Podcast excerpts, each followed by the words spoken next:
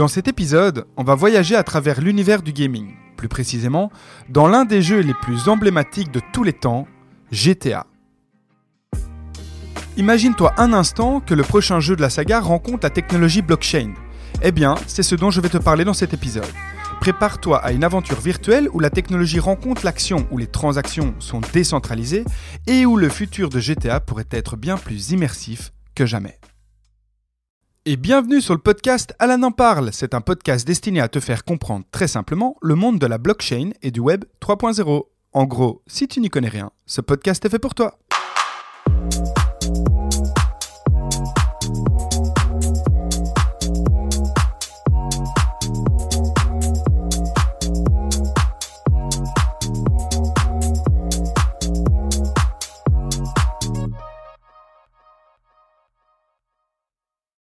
Si les jeux vidéo existent, je dirais que c'est avant tout pour divertir les personnes qui y jouent, pour divertir donc les joueurs.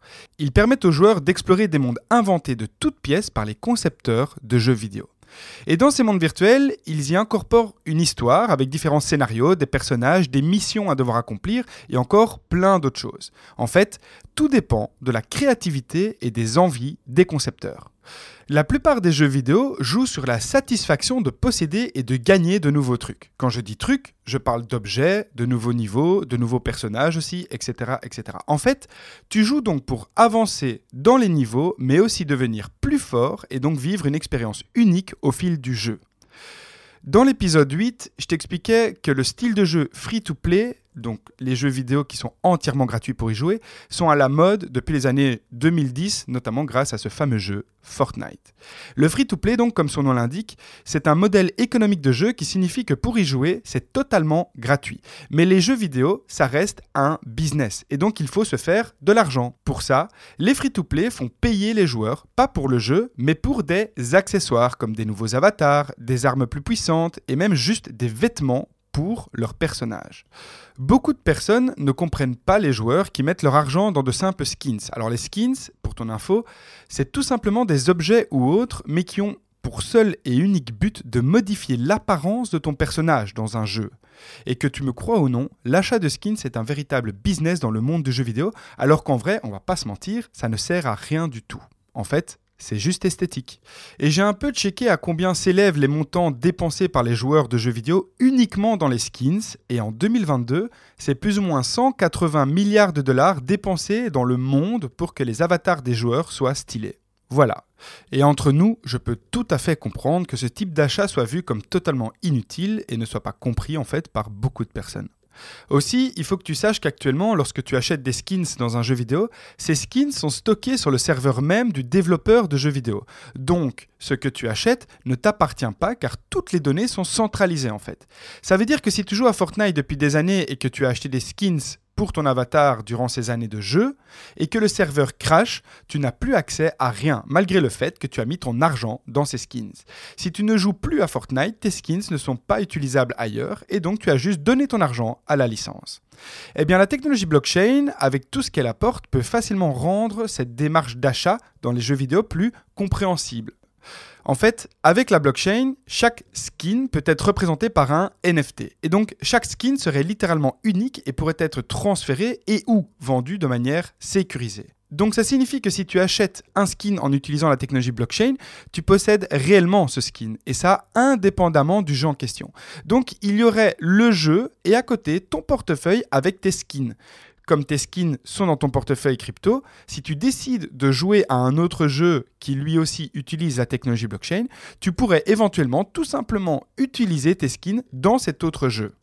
En fait, des skins sous forme de NFT, ça offre une propriété réelle et donc ça crée un véritable écosystème. Bah oui, à partir du moment où des joueurs sont propriétaires de skins uniques et transférables et qu'il existe des personnes, joueurs ou non, qui veulent les acheter, il y a ici une offre, les vendeurs de skins, et une demande, les acheteurs de skins. En fait, il y a un véritable marché, un marché dans le monde réel qui pourrait voir le jour dans le monde du jeu vidéo.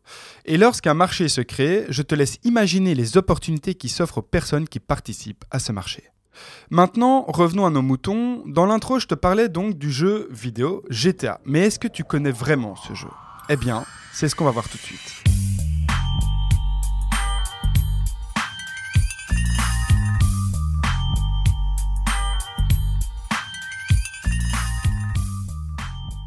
Mais d'abord, GTA, c'est quoi comme jeu?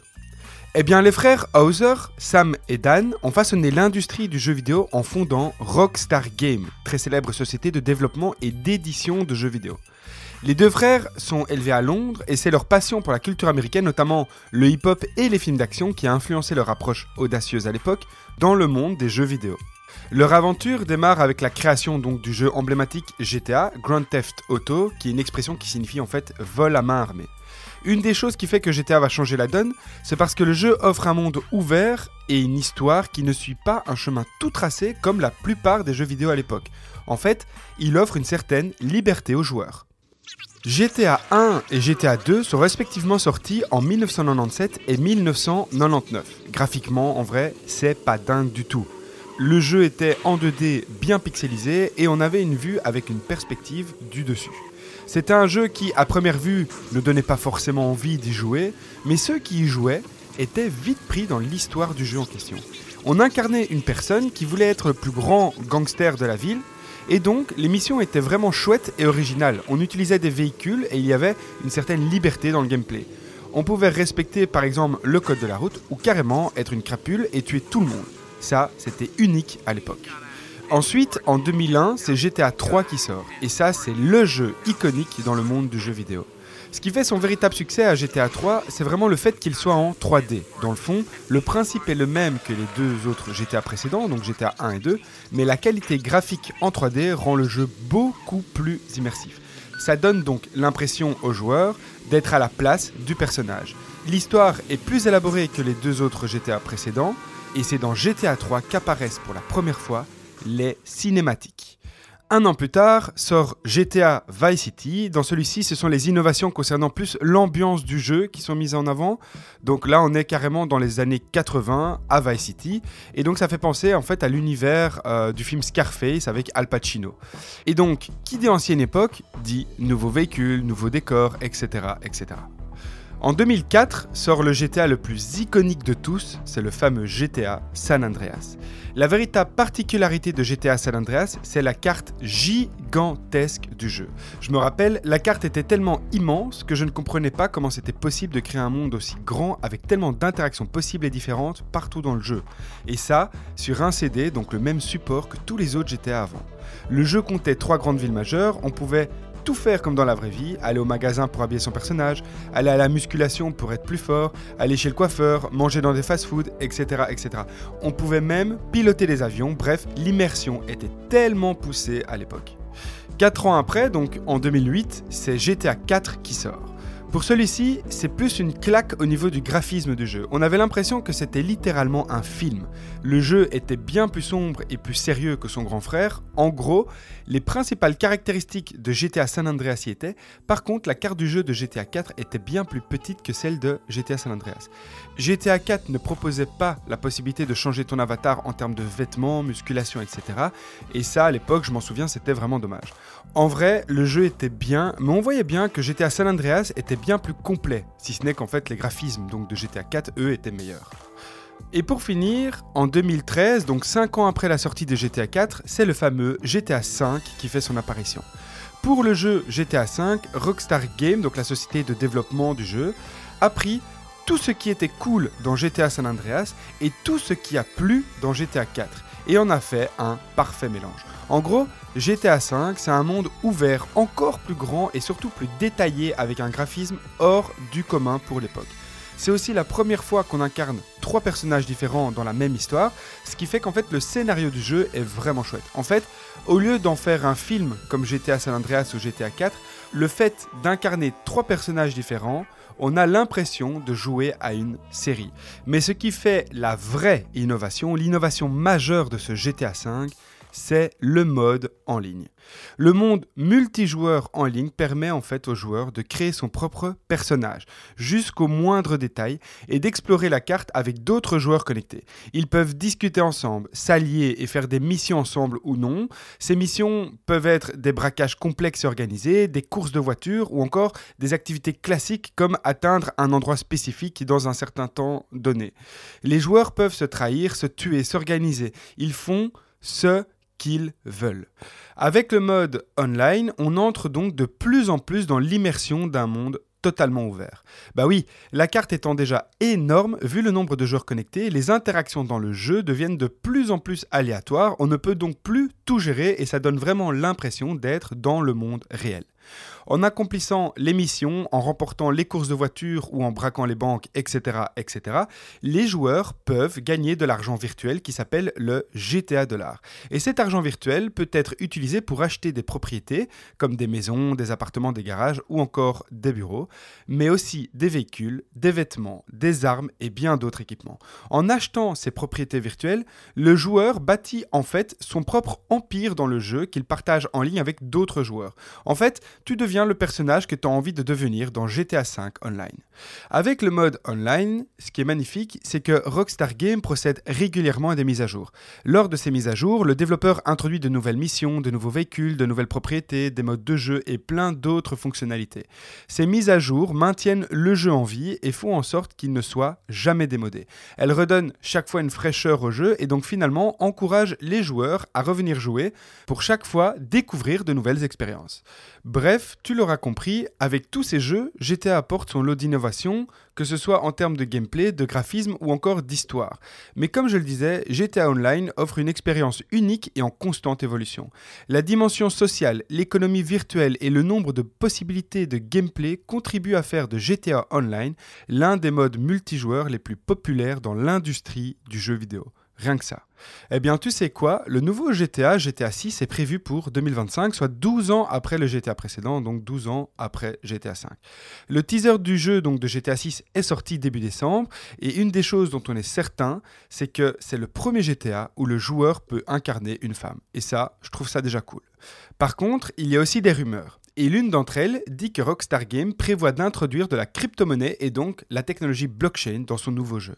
Ce ne sont que des rumeurs, mais connaissant l'innovateur qu'est Rockstar Games, entre nous, il y a moyen que ça se fasse. Après, ce n'est que spéculation, mais ce qui m'intéresse ici, c'est de voir ensemble comment la technologie blockchain pourrait être utilisée à travers un jeu comme GTA.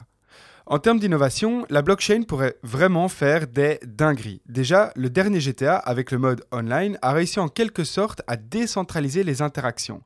En mettant tout cet univers online, on a bien des interactions totalement différentes avec les autres personnes que le joueur rencontre dans le jeu. Mais surtout, la technologie blockchain pourrait décentraliser ce que tu aimerais réellement posséder. Alors, le premier point que je vais aborder, c'est le marché financier du jeu. Avec la blockchain, GTA 6 pourrait faire en sorte que l'argent que tu gagnes dans le jeu soit réellement de l'argent que tu puisses utiliser dans la vraie vie, par exemple. Il pourrait faire en sorte de créer une crypto-monnaie spécifique au jeu, donc sur une blockchain de leur choix. Disons qu'ils appellent aussi cette crypto-monnaie le GTA dollar. Ça veut dire que lorsque tu joues en ligne, tu peux accomplir tes missions, les braquages, etc. Et que si tu le réussis, tu seras rémunéré en GTA dollar.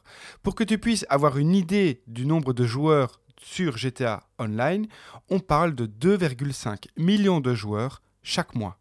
Et pour te donner une idée, la crypto-monnaie la plus connue, donc le Bitcoin, est possédée par plus ou moins 80 millions de personnes à travers le monde. En vrai, si GTA 6 introduisait sa propre crypto dans le jeu, ce serait un petit marché dans le monde de la crypto car tout le monde ne connaît pas forcément GTA. Mais je peux t'assurer qu'il y aurait un véritable marché. Ce que je veux dire par là, c'est que la monnaie du jeu est susceptible d'être utilisée par des millions de personnes, ce qui ferait augmenter la demande de cette crypto et donc augmenter le prix de cette crypto.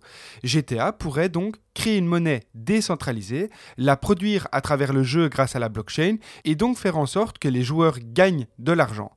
Et pour régler la tokenomique du jeu, il pourrait trouver des moyens de détruire et de créer la crypto en question.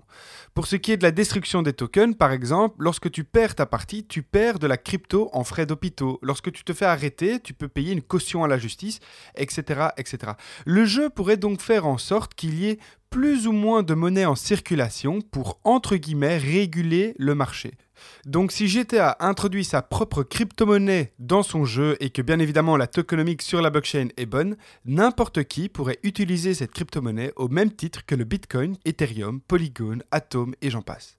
Par contre, d'autres rumeurs disent que seule l'utilisation du Bitcoin serait possible dans le jeu GTA 6, ce qui fera en sorte que les joueurs auraient la même possibilité que ce dont je viens d'expliquer juste avant, donc l'exemple de la propre crypto-monnaie du jeu, mais en plus sans se devoir se soucier de la tokenomique qui fonctionne correctement en ce qui concerne le Bitcoin. Tu serais donc rémunéré en Bitcoin, tu pourrais acheter plein de choses dans le jeu et dans la vie réelle grâce à tes Bitcoins gagnés dans le jeu. Bien entendu, à ce niveau-là, on se retrouverait dans un jeu d'argent. Il faudra donc bien réguler tout ça, car l'argent et le jeu ne font pas toujours bon ménage chez tout le monde. Aussi, avec la blockchain, GTA pourrait faire en sorte de décentraliser le marché immobilier du jeu. Par exemple, chaque fois que ton personnage achète une maison, un appartement, un garage ou encore un bureau, le bien serait tokenisé sous forme de NFT. Ce qui fait donc en sorte que le joueur possède réellement le code unique qui correspond au bien virtuel qu'il a acheté dans le jeu. Il possède donc bien son appartement virtuel dans son portefeuille décentralisé. Le joueur pourra ensuite le conserver ou en fonction de l'endroit où se trouve le bien immobilier dans le jeu, le prix de celui-ci pourrait augmenter ou diminuer comme un véritable investissement immobilier en fait. Ou bien il pourrait tout simplement le vendre à quelqu'un qui serait intéressé par ce bien. Toujours dans le jeu online, le propriétaire d'un bien virtuel sous forme de NFT pourrait éventuellement louer son bien à d'autres joueurs pour qu'ils puissent par exemple récupérer de la vie, recharger leurs armes, jouer à des mini-jeux que le propriétaire aurait éventuellement mis à disposition du locataire, ou encore organiser des réunions entre joueurs en ligne pour organiser le prochain braquage.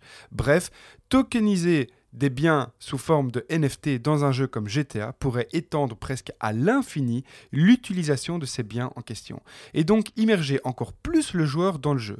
Car je te le rappelle, actuellement acheter des biens dans GTA Online ne permet au joueur que de dire qu'il a beaucoup de choses dans le jeu, et c'est tout.